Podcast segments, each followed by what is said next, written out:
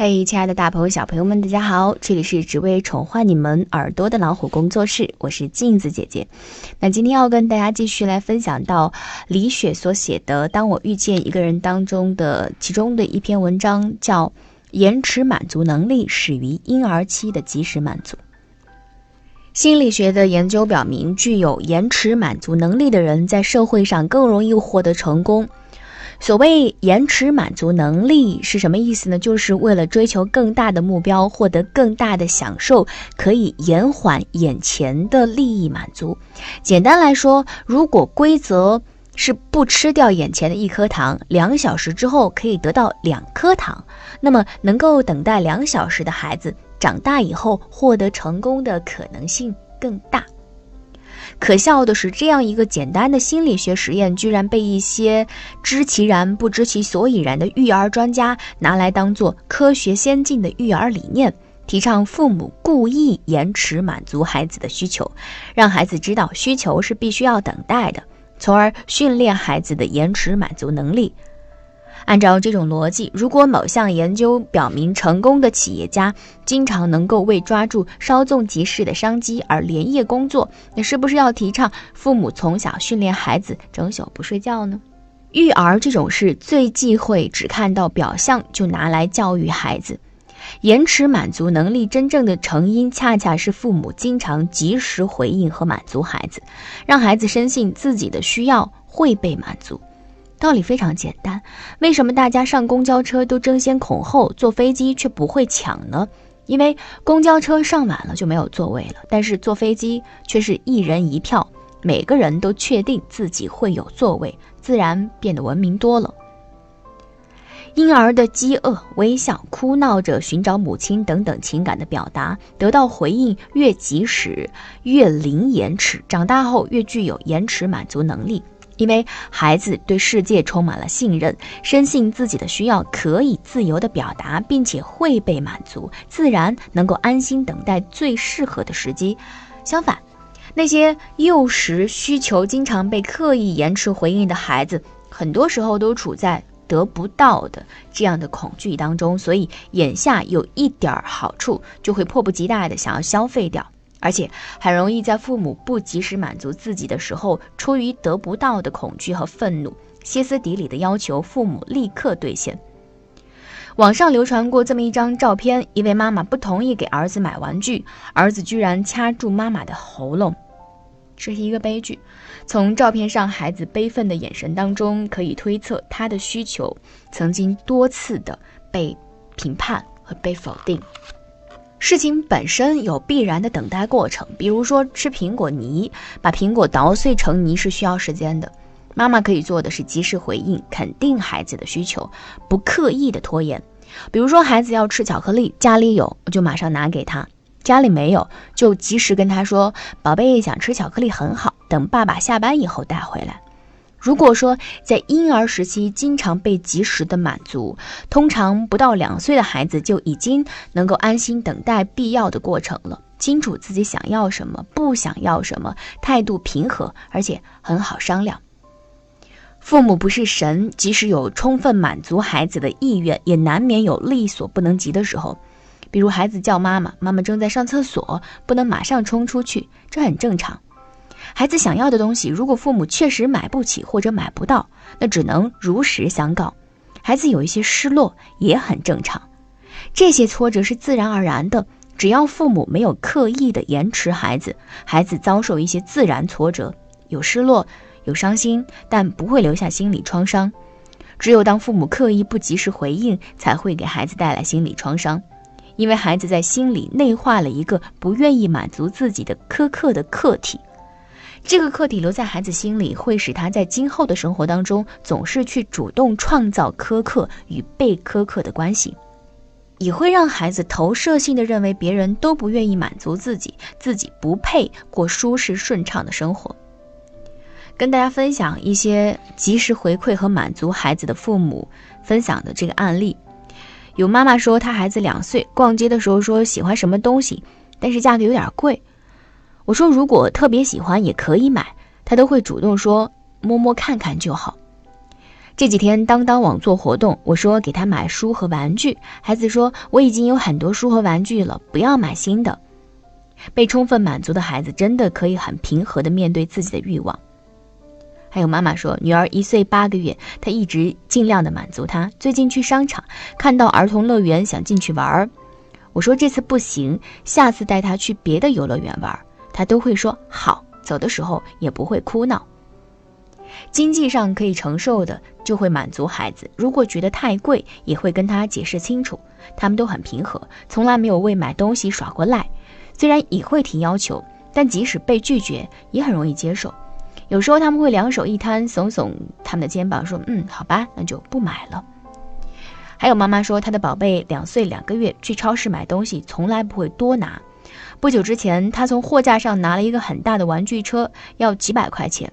然后妈妈就告诉他说：“这个太贵了，妈妈没有带这么多钱。”还没有来得及说别的，孩子就迅速的把这个车放回到货架去看别的了。妈妈为他感到骄傲，也为自己的努力感到欣慰。你看，相反的，如果孩子的需要经常被批评、被刻意的延迟满足，他成年之后可能会走向两个极端。一是像填不满的无底洞，再多的物质也弥补不了爱的空洞；二是压抑的老好人，不敢为自己争取利益，该拿的都不敢要，同时也很难拒绝别人。在人际关系当中，经常只是付出，不会索取，老是吃亏，积攒一肚子的怨气。那又有父母会担心孩子的需求太容易得到满足，他会不懂得珍惜，得到之后也没有努力奋斗的动力。比如孩子要学古筝，父母为了让他有恒心学下去而故意拖延，不等孩子反复哀求，保证一定好好学的时候，绝不给买。那这样一来，孩子就会异常珍惜这个机会，认真学习。动物，包括人类，确实有这种集体无意识，越是得不到的东西越想要。比如羊群不吃发霉的草。农场主为了减少浪费，故意把发霉的草堆在栅栏的外面，于是羊群放着新鲜草不吃，争先恐后伸长脖子钻过栅栏，把发霉的草吃光了。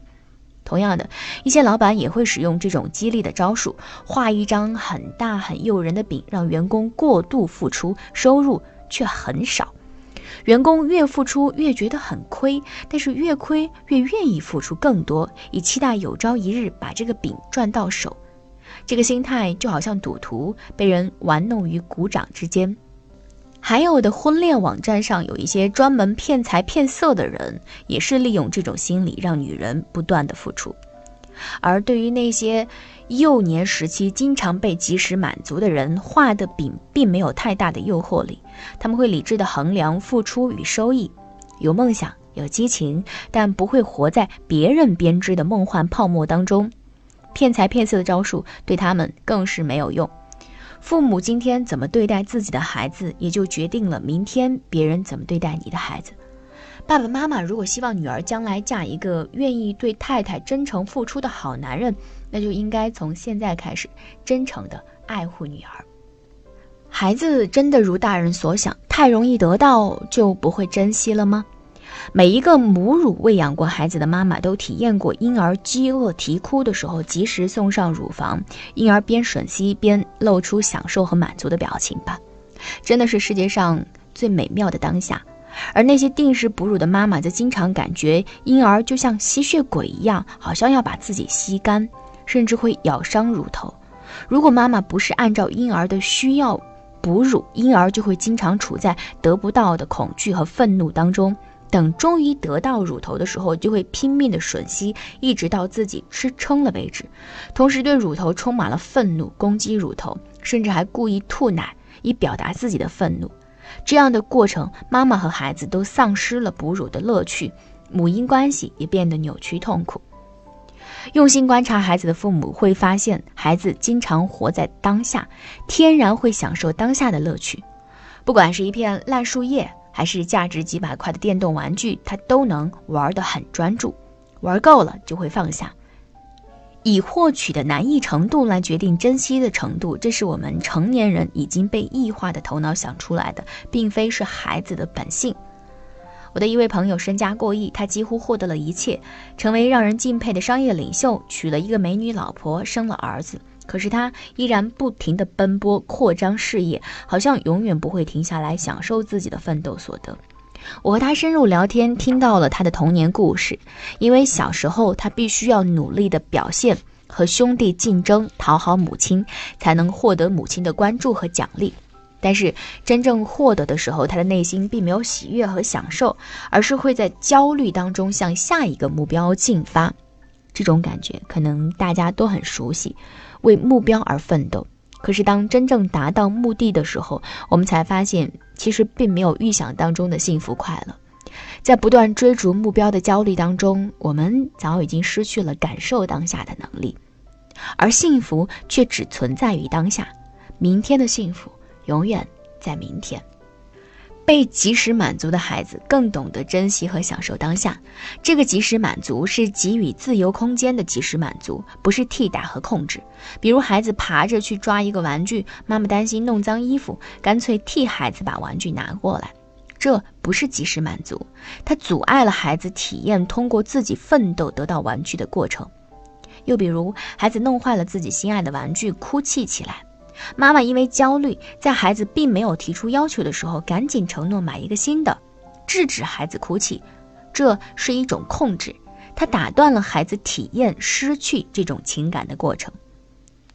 及时满足的真正含义是，孩子表达自己需要的时候，父母及时给予了回应和肯定。如果能够做到就去做，做不到或者做到很困难，也无需勉强。比如，孩子指着一个昂贵的汽车模型说：“妈妈，我好喜欢这个模型啊，真酷。”妈妈可以及时回应和肯定孩子：“嗯，是呀，这个模型真漂亮，妈妈也喜欢，我们一起欣赏吧。”那些从小及时满足孩子的妈妈都会发现，孩子其实并不贪婪，他们很好协商，并且能够体谅别人。贪婪。并非孩子的本性，而是因为曾经有太多的需求被否定、被评判、被延迟，这些痛苦长期积累，终于让他成为了一个不讲道理、难以妥协和所求无度的人。如果你时常担心孩子不会珍惜享受所得，请反思自己的生命：我能够体验到自己所拥有的一切吗？我对此充满了感恩吗？我能放慢脚步享受当下吗？放下焦虑的头脑，不再评判孩子，以一颗谦卑之心蹲下来和孩子一起玩耍，尽情的享受当下的生命。我是镜子，今天我们就分享到这里。如果喜欢我们的分享，不要忘了给我们点赞、留言、转发到朋友圈哦。也要提醒我们的大朋友，更多精彩一定不要忘记关注微信公众号“老虎小助手”。在老虎小助手下方的会员中心，有本节目的完整有声资源，同时还有上万个。中英文的有声资源可以供你选择。我是镜子，今天我们就到这里。